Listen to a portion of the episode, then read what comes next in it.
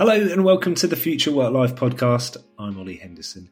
And in today's episode, I discuss purpose with my guest, Jeff McDonald. Jeff worked at Unilever for 25 years and at the end of his time there, contributed to turning around what was an ailing business into a thriving global organisation, purpose at its heart. He now works with businesses that believe purpose can give them a strategic advantage by creating a company that the best people want to work for. He's also a passionate mental health campaigner and is now able to follow his own purpose to create a world where everybody in every workplace feels they genuinely have the choice to put up their hand and ask for help when they're suffering from mental ill health. We explored the difference between using purpose as a tool to improve business performance as opposed to a marketing exercise, as well as practical examples of how Unilever and other companies have succeeded in achieving this. We also discussed why personal struggles and the tragedy of losing a close friend inspired him to leave the corporate world and advocate for open conversations about mental health. Jeff also shared his can do framework, a helpful reminder of the importance of consistent habits to maintain positive physical and mental health. If you enjoy our conversation, please check out the accompanying newsletter, which I'll be publishing later this week. Also, check out Jeff's website where you can find out more about his work. I love talking to Jeff, and I started by asking him what prompted him to leave Unilever and go it alone. I mean, there are two things, I suppose, that, that sort of led to me pursuing that. I think the first was, you know, I was so lucky. I mean, I had the last five years of my career with Unilever, um, 2009 to 2014, is when Paul Polman was appointed as the CEO. Uh, you know, and he came into this ailing business and decided that what it needed was a sense of purpose to help to transform the organization. And at the time, I was doing a, a, a, global VP HR role, which was looking after all of our marketing, sustainability, and communication efforts around the Unilever world. And the guy who was heading that part of the business up is a guy called Keith Weed. And, um, you know, Paul essentially tasked Keith to go out and to rediscover Unilever's sense of purpose um, and to then begin to embed that uh, into everything that we did, in particular the brands uh, across the organization. And so I spent five years archetyping and working on that transformation. And, you know, in the five years, we saw a significant transformation of Unilever, you know, in terms of its attractiveness as an employer, the engagement scores, the share price going through the roof. And, um, and I kind of, end of 2014 or middle of 2014, thought, I wonder if I could do that for myself. Hmm. So imagine if I had a, a very clear sense of purpose, would I still be able to put a bit of food on the table and pay the mortgage? And uh, I suppose catalyzed by you know my own my own lived experience of anxiety fueled depression back in 2008, but but more so, uh, and my ability to come through that, but, but more so the loss of a very good friend um, in 2012 uh, who just couldn't talk about his struggles, and and it led to a disastrous consequence, which was him taking his own life. And uh, and I think it was those it was that it was that event that really catalyzed me into beginning to raise the whole issue of mental ill health and the stigma in Unilever, and then seeing how powerful working on that can be to individuals and giving them the opportunity to put their hands up and ask for some help yeah. And I thought, well, that you know, maybe that's maybe that is part of my purpose. Maybe that is what I want to go out and and bring to the world. And so, um, and so I, yeah, middle of 2014, I'd had 25 years with Unilever. They were probably good to see the back of me. um, and I was ready to go out and to share those learnings uh, with the world. And it's been the most unbelievably rewarding journey over the last eight years. Fantastic. So, purpose within corporates. I think a lot of people are cynical about that. How did it? I'm very, I'm very cynical about it. Right. Okay. Because it seems to be one of those statements that people make in order to in, inject some positivity, perhaps some external recognition about what's happening within an organization. But in practice, how does it manifest, and how, yeah. do organizations make sure that it's something real, not just something you stick on yeah, on the website? Yeah, I mean, it's just you know, I have, I mean, this is not my term, I've seen it, but it's called purpose washing. Yeah. So guess what? We want to attract some millennials. So you know what we're going to do? We're going to make sure that we've got a nice sense of purpose as an organization. Because then these millennials will come and work for us, these talented millennials who are looking for organizations that are more purpose led. And so, you know, we'll spend an hour or two hours in the boardroom and come up with some pithy statement which kind of outlines our purpose as an organization. And we'll stick it all over the walls and we'll put, you know, but, but at the end of the day, we won't really, really embed it uh, within the organization. And, mm. um, and you know, the interesting thing about that, Ollie, is that, um, is that there's some research I think that Deloitte did recently. Um, do you know what age group is actually looking for a sense of purpose more than millennials? It's 45 plus. It's right. 45 plus in an organization. You know, people who are at that stage in their lives and they're really beginning to reflect on a sense of purpose and a sense of meaning. Um, and so I am very critical of you know it being seen to be a marketing exercise. So we're going to have a sense of purpose so that we can market our organization. You know, my experience in Unilever was this absolutely was not about marketing Unilever. This was about transforming the performance of that organization. Mm. You know, we had done, we had done, we had tried everything to transform Unilever's performance. I mean, and, and in many ways, Patrick Cescau, who was the CEO before Paul Polman, I mean, he saved Unilever, I think, in many ways, because he created this more global entity as an organization. But what happened is that we restructured, restructured, we took cost, cost, cost out of the business. And you can go so far in doing that. And then you need something else. You need something else. And and Paul, you know, to his credit, I mean, that's something else, was to rediscover a sense of purpose. And you know, essentially what it did, Ollie, is it, it created a sense of pride and ambition in Unilever. It just brought back a sense of pride and a sense of ambition. And yeah. that then contributed to the transformation of the organization. So, in that case, when an organization comes to you and says, Look, Jeff, we think it's time to not just think about injecting purpose, but we want to make sure that this is something which is fundamental to our business. I mean, where do you even start with that? And is yeah. it is it easier with a smaller organization? No, I think there's the same approach. I think it's the same approach, irrespective of the size of the organization. So, so I see, I see kind of you know two phases to this work. Um, you know, the first is is to help that organization rediscover its sense of purpose.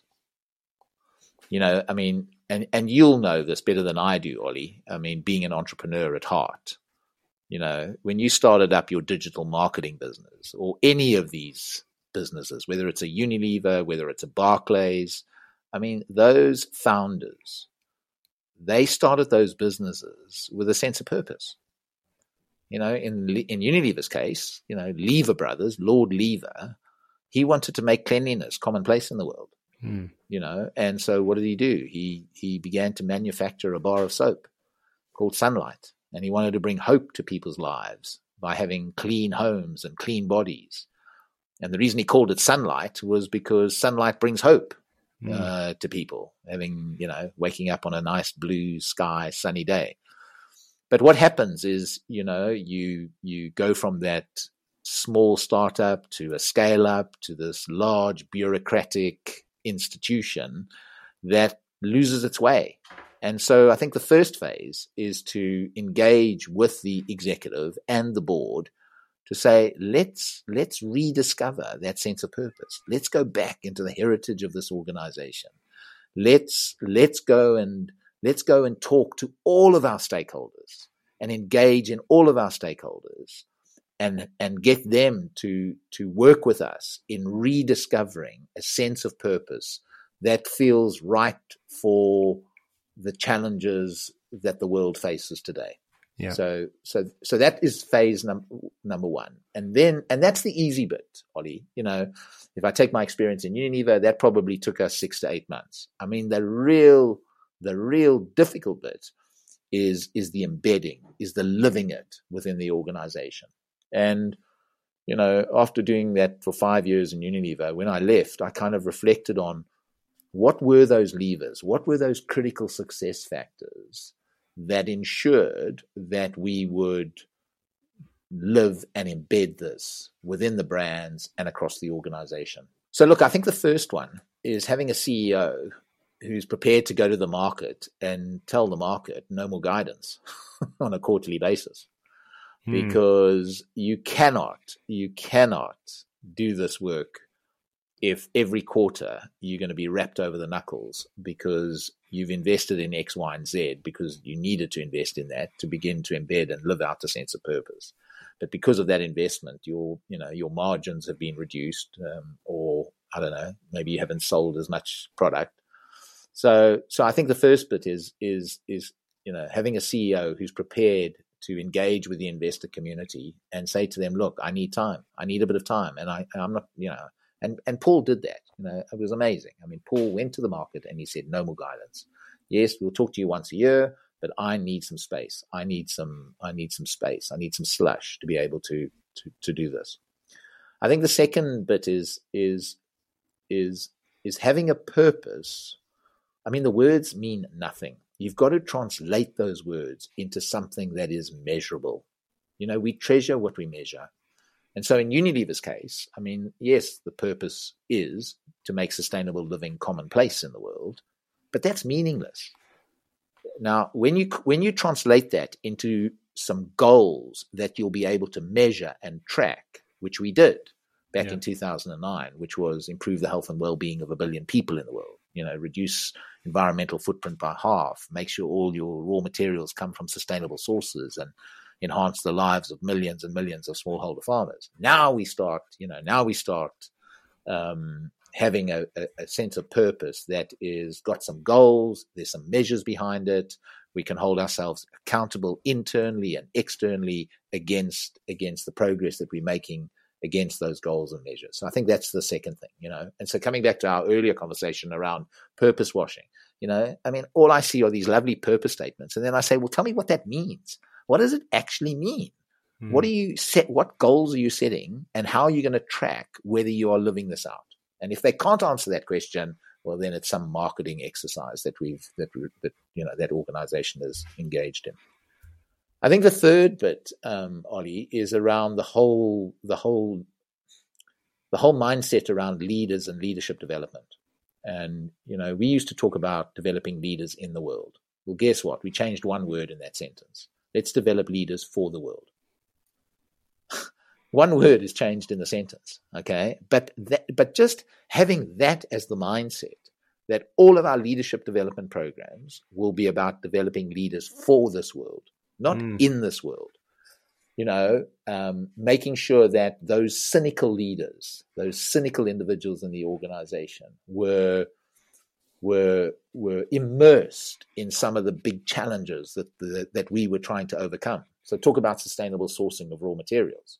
Well, took the procurement team to Indonesia and let them live in the plantations for a, a week or so, and let them see how communities live off those plantations. And if those plantations didn't exist in 10 or 15 or 20 years' time, look at the devastation you would bring to those communities.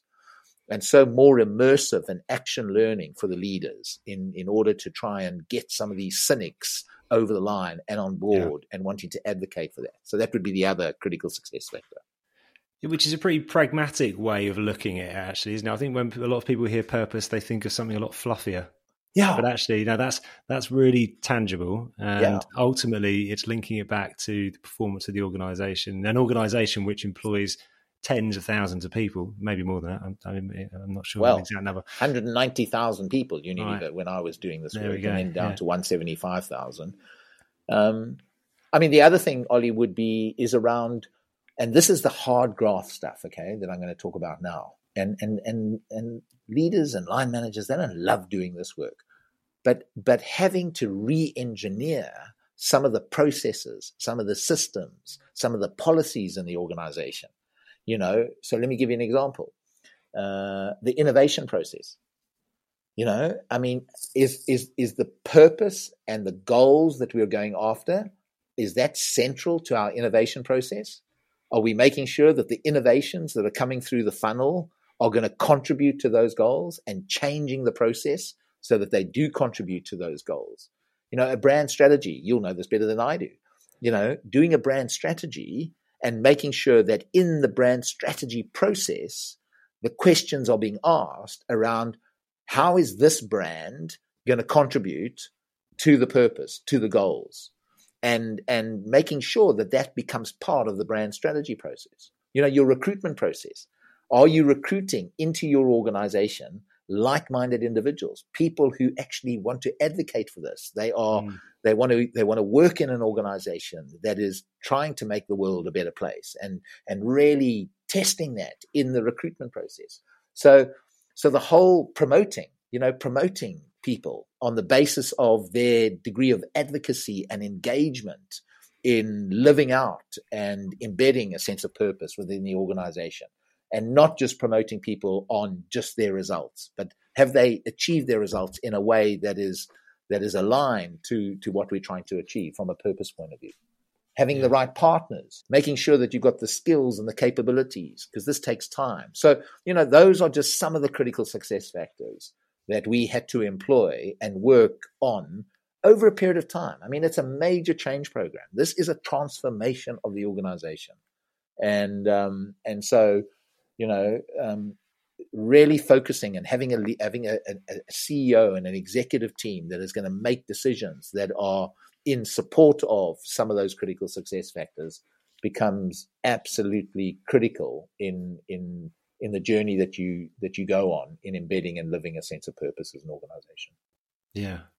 And, and let's let's relate that experience then to your own journey. So you decided to strike out on your own you clearly had the purpose in mind. Have you been able to stick very clearly to working with only the sorts of organizations that you want to work with, or do you have to be a little bit more flexible when it comes down to it? Well, uh, you know, I mean, there's two parts of my work. So there, there's the work around purpose and helping organizations to rediscover, embed, and live that sense of purpose. And then there's, you know, there's my work around the whole mental health and breaking mm. the stigma of mental ill health. Now, fundamentally, my purpose is about creating workplaces all over the world where people feel that they genuinely have the choice to put their hand up, and to ask for some help if they're struggling with a common form of mental ill health. So I don't want there to be any workplace anywhere in the world into the future where you can't just have that conversation. Just like you can do it if you're suffering with a common physical illness. You won't think twice about asking for help or having a conversation with your line manager or a peer. So why can't it be the same for mental and emotional struggles? And you know, having the, when it comes to that, having that clear sense of purpose. I don't know, Ollie. Somebody once said to me, a sense of purpose will take you to people and to places you could never imagine. It will take you to people and to places you could never imagine. And um, and and yes, there have been moments that I've kind of thought, "Jeepers, am I going to be able to continue with this? Am I going to be, you know, this month is there going to be enough money that's going to come in?" And I know this sounds trite, but but the universe has conspired. The universe has conspired, and it has and it has created those opportunities for me. And when it comes to the mental health work, I will work with any organization. I will work with any organization. I'll work with a tobacco company. Why? Because there are people in that tobacco company who mm. might be struggling and who want to know that they're working for a place where they can have this conversation because yeah. it might just save a life. Mm. Um, I think when it comes to the purpose work and this kinds of organizations, you know, that is about looking the CEO in the eye, looking the CEO in the eye, and really getting a sense of how important is this to him or her. Yeah. And if if they are not, if it's not, then I'm not interested. I'm not interested in working in that kind of organization. Uh, I'd, I'd love to ask you a few questions about your mental health work, if that's all right. Yeah, of course. Um, so, I, I think there's often a sense, and I think maybe leaders are particularly guilty of this, where there's a sense that you always have to bring this positive mindset to every day you have at work. But should we be striving for that all the time, or is it okay to have a bad day? It's okay not to be okay. It's absolutely okay not to be okay. But what's not okay, I don't think, is every day as a leader to be a drain. I talk about drains and radiators. Yeah, I love that expression. And there are, you've heard it, eh? And there yeah, are drains, yeah. there are leaders out there who drain and suck every bit of energy out of you. And that's not acceptable. That is not acceptable. I mean, you know, I think leaders need to bring energy to their organization. Hmm. They need to radiate energy. They need to bring that energy. And I think that they have a moral responsibility to do that. You know, who who gives any leader the right to bully you, to suck everybody's energy out of you. When you're coming to work to give of your best, to try your best, to earn a, a decent living, to educate your kids, to put food on the table, to pay your mortgage. And so I think there's, at, at, at, a certain level, I think there's a moral responsibility for leaders to look after their own well being. And you know, I can't bring energy to my work if I am not physically, emotionally, mentally, and have a sense of a purpose and meaning in my life. And it's my responsibility. It's my responsibility to to to prioritize that sense of well-being because I honestly believe that if you have a sense of well-being and you're feeling well physically, mentally and emotionally and spiritually, you will bring energy. Now you can't do that every single day. Of course there're going to be days where, you know, you're going to have a bad day and there might even be you might have a bad week. But I think too often um, for me it's not it's not it's not responsible you know, for that to persist three, four, five weeks, six weeks, half a year, two years, sucking the energy of people out of you, out of out of the organization. Um, and but I think part of the problem is, and I'm you know this is a provocative statement that I'm going to make, is that is that I think sometimes leaders, and I was probably one of these, you kind of get to that point where you kind of think you're invincible. Do you know what I mean? You are invincible. And so, guess what? You stop caring about your own well being. And mm. I honestly believe, Ollie, that if you don't care about your own well being, you will not care about the well being of anybody else. Nobody else in the organization. You won't care one iota. And so I think more and more, in terms of, you know, you know, some of your work is around the future of work and what the future of work looks like. I think more and more we've got to get leaders and organizations to think far more strategically about this concept of well being their own well being, the well being of their employees. And guess what? You then get higher levels of productivity, engagement, performance, etc., etc. Yeah. But but ultimately, ultimately, I think leaders have got to take more responsibility for looking after their own well-being, their own health, so that they can radiate and bring energy to an organization. But yeah. yes, of course, they can have their off day and an off week. We all have yeah. that. Actually, I mean, thinking again from the angle of pragmatism and practicality. So, in the future, creativity, innovation, it's always important, but it will become ever more so as technology automates some of the more mundane tasks and the defining yes. you know characteristics of a successful company will often be the creativity of its people and there is a complementary effect between creativity and mental health isn't there in that creativity Absolutely. can help improve mental health and really clearly better mental health allows people to often be more productive. Absolutely, Ollie. I mean, I have a little, I have a little acronym, and it's called CAN DO, right? And and it's an acronym that I use to direct sixty minutes or ninety minutes of activity every single day to enhance and maintain my well being. And the acronym CAN DO stands for the following the C in CAN DO stands for connect. So I will find five minutes, 10 minutes every single day to just do some connection. And I can tell you during COVID, it's been a lifesaver because what has COVID done with lockdowns? It's disrupted our social connections. Mm. But finding just those five minutes every single day to just have a moment with my daughter or with my wife or with a friend who I haven't spoken to for ages or with nature. So connection, connection is such a critical driver of our emotional health. All right. The A in Can Do stands for being active.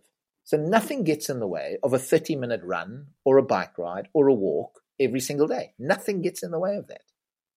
The N stands for just try and be nice to someone every yeah. day. Just try and be nice and see what that does to a sense of purpose and a sense of meaning. The D in Can Do stands for discover, be curious, be creative, do a drawing, do a painting, do a crossword, you know, but just just oil those neural pathways. It's so good for your mental health. It's so good for your mental health. And then finally, the O is all about observation every two hours, take a five minute observation break where you just do nothing. Five minutes of doing nothing. You just go and stand outside and you just observe the beauty of the world that we live in. And you, you listen to a bloody mindfulness app or a meditation or you do some breathing exercises. But your point around creativity, you know, it's part of that discovery about being creative. And you know what? You talk to people who who struggle with bipolar. You know that sometimes they are their most creative when they are the most manic in their depressed state? They can be their most creative in those states. So, um, so yes, I think creativity, discovery, being curious is a critical ingredient to maintaining good mental health. And I completely get your point. I think there's probably loads of famous examples of people being in mental ill health and being incredibly creative, but that isn't sustainable, is it? No. I, I like that last bit about observation because reflection in and of itself is key, isn't it? And I think even as part of the creative process, part of that creative process is going away, exactly. letting thoughts wash over you, and those connections, you know, emerging. And actually, without an opportunity for, for reflection, you you can't achieve that are you seeing leaders be- practice better mental health? Because how does it work when they're in the midst of a fundraise or when you're hitting the end of a year and you've got to really extract, or at least the feeling is you've got to extract every single minute from every single hour from the day? How do people stick to it? Um, you know, we, are not going to get away from, um, I don't know, some big law firm and a bank having an all nighter on doing a deal, and that's going to go for two or three weeks. Okay. I mean, I think that's part of the reality of, you know, the world that we're living in right now and the system and bloody capitalism in its current form. Um, but I think that I think I think I think what's got to change is that, you know, how are you how are you protecting yourself in such a way that you can endure those three weeks, that mm. you can get through those three weeks? And I think too often we are not prioritizing our well being. We're not giving 60 to 90 minutes every single day to that acronym that I've just given you. Yeah. And because we're not doing that, we cannot sustain and and and and and we come through those three weeks completely worn out, irritable, suck every bit of energy around the uh, uh, out of the people that are around us. Um, and I don't know if I'm answering your question, but I think it's I think it's this individual it's taking this individual responsibility and accountability to prioritize the most valuable asset you have. Mm. And you know, you know, Ollie, COVID, you know what it's done? It's democratized mental ill health. It's democratized this conversation. I can tell you there is nobody out there in the world today who during the pandemic has not had days and weeks where they have felt anxious, where they have felt depressed, where they have felt sad, where they've had significant disruption to their sleep.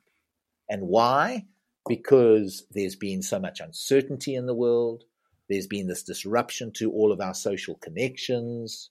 There's been some of us who've lost loved ones and the trauma of that. There's been the changes to the family system and the family structure, all this virtual working. And so I think more and more senior leaders and people who used to poo poo some of this mental health stuff have actually experienced it themselves now. Hmm. And, and I think that is opening a door for organizations to begin to think far more strategically around how do we make this stuff stick? How do we ensure that we encourage and maintain the mental health of our people? the emotional health of our people, the physical health of our people. I sometimes talk about the idea of pacing in sport as being a yeah. a good analogy here, and actually, uh, and that balance between rest and recovery, which athletes are so brilliant at. You know, I think if you're a marathon yeah. runner, let's let's use the marathon as the equivalent of a three month sprint. You know, you can you can run a marathon, but what what those marathon runners aren't doing the next day is getting up and running another marathon. It's the right balance between rest and recovery. Yeah. And I suppose I asked the question, knowing what it's like to be in that mode when there's a big pitch on or there's a, a yep. real deadline that you've yep. got to meet. I think as a leader, when you're asking people to step up in that way, getting the balance between being really understanding of their mental health, but also being realistic about the demands of the business can be a real challenge. And, and you know, in my can do, the O, the observation, that's recovery. That is recovery. You know, every two hours, having that recovery break, just five minutes to do nothing and just recover. And I often say exactly as you said, you know, athletes, they are as disciplined in their recovery as they are in their training. Mm. But you know what? In the in the corporate working world, oh, recovery, ah, you skiving. You know, that's mm, a, yeah. there's an opportunity to skive.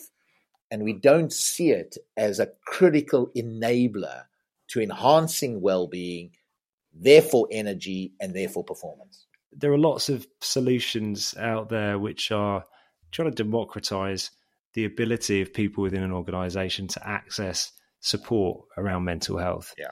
I think we also have to be a little mindful that digital connectivity carries its own risks, and I think we yes. probably saw evidence of that during COVID as well. But I'm wondering whether whether you feel or can see that that technology is really accelerating the change, or whether that it's something more fundamental than that. Yeah. So for me, Ollie, I think it's both.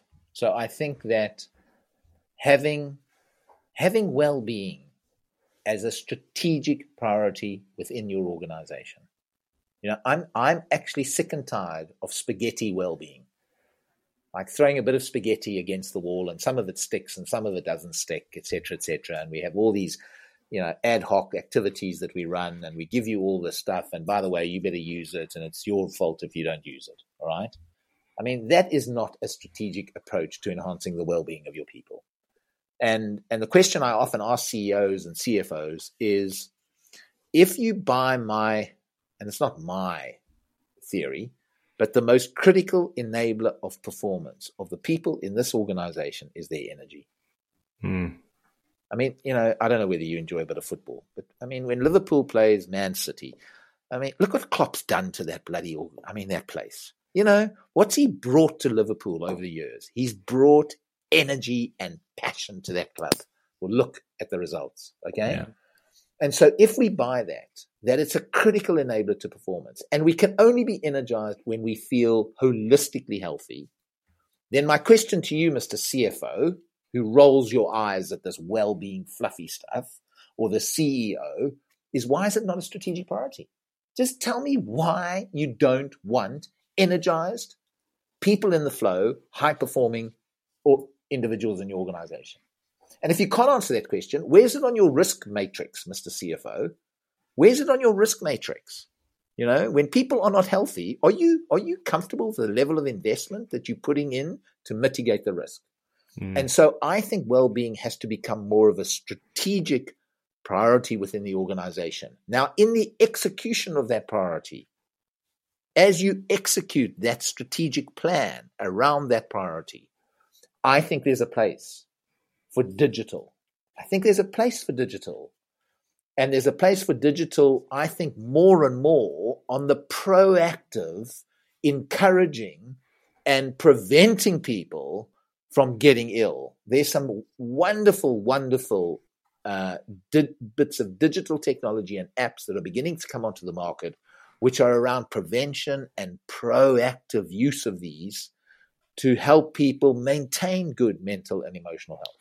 Yeah. Yes, of course, there's also got to be, you know, the NHS and the support services are, just cannot take the demand. And we have to find a way to ensure that digital can also contribute to providing support and help, etc., etc.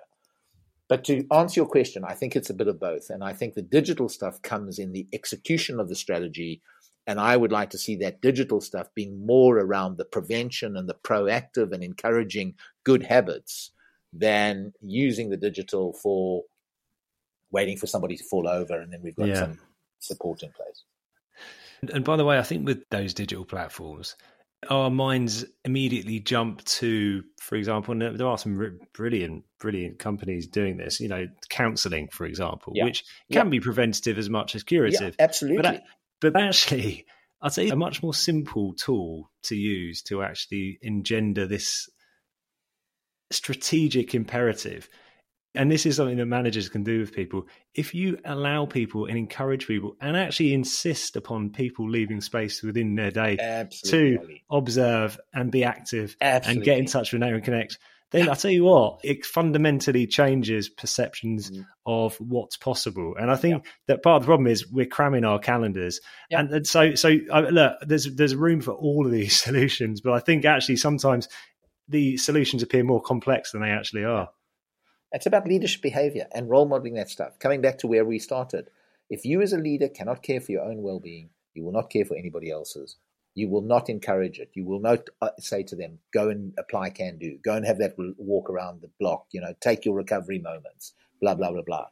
You know, so that is, and for me, that is part of the strategic framework that you would develop. Is that you, we would begin to shift the leadership behavior, the role modeling. We want leaders to role model some of this stuff, and it can yeah. have a huge impact, as you say, huge impact. Yeah, well, Geoff, some amazing insights there, and in particular, can do. I think that's going to go on my wall just to remind even yeah. me to, to do that. And, and I think this is the thing, isn't it?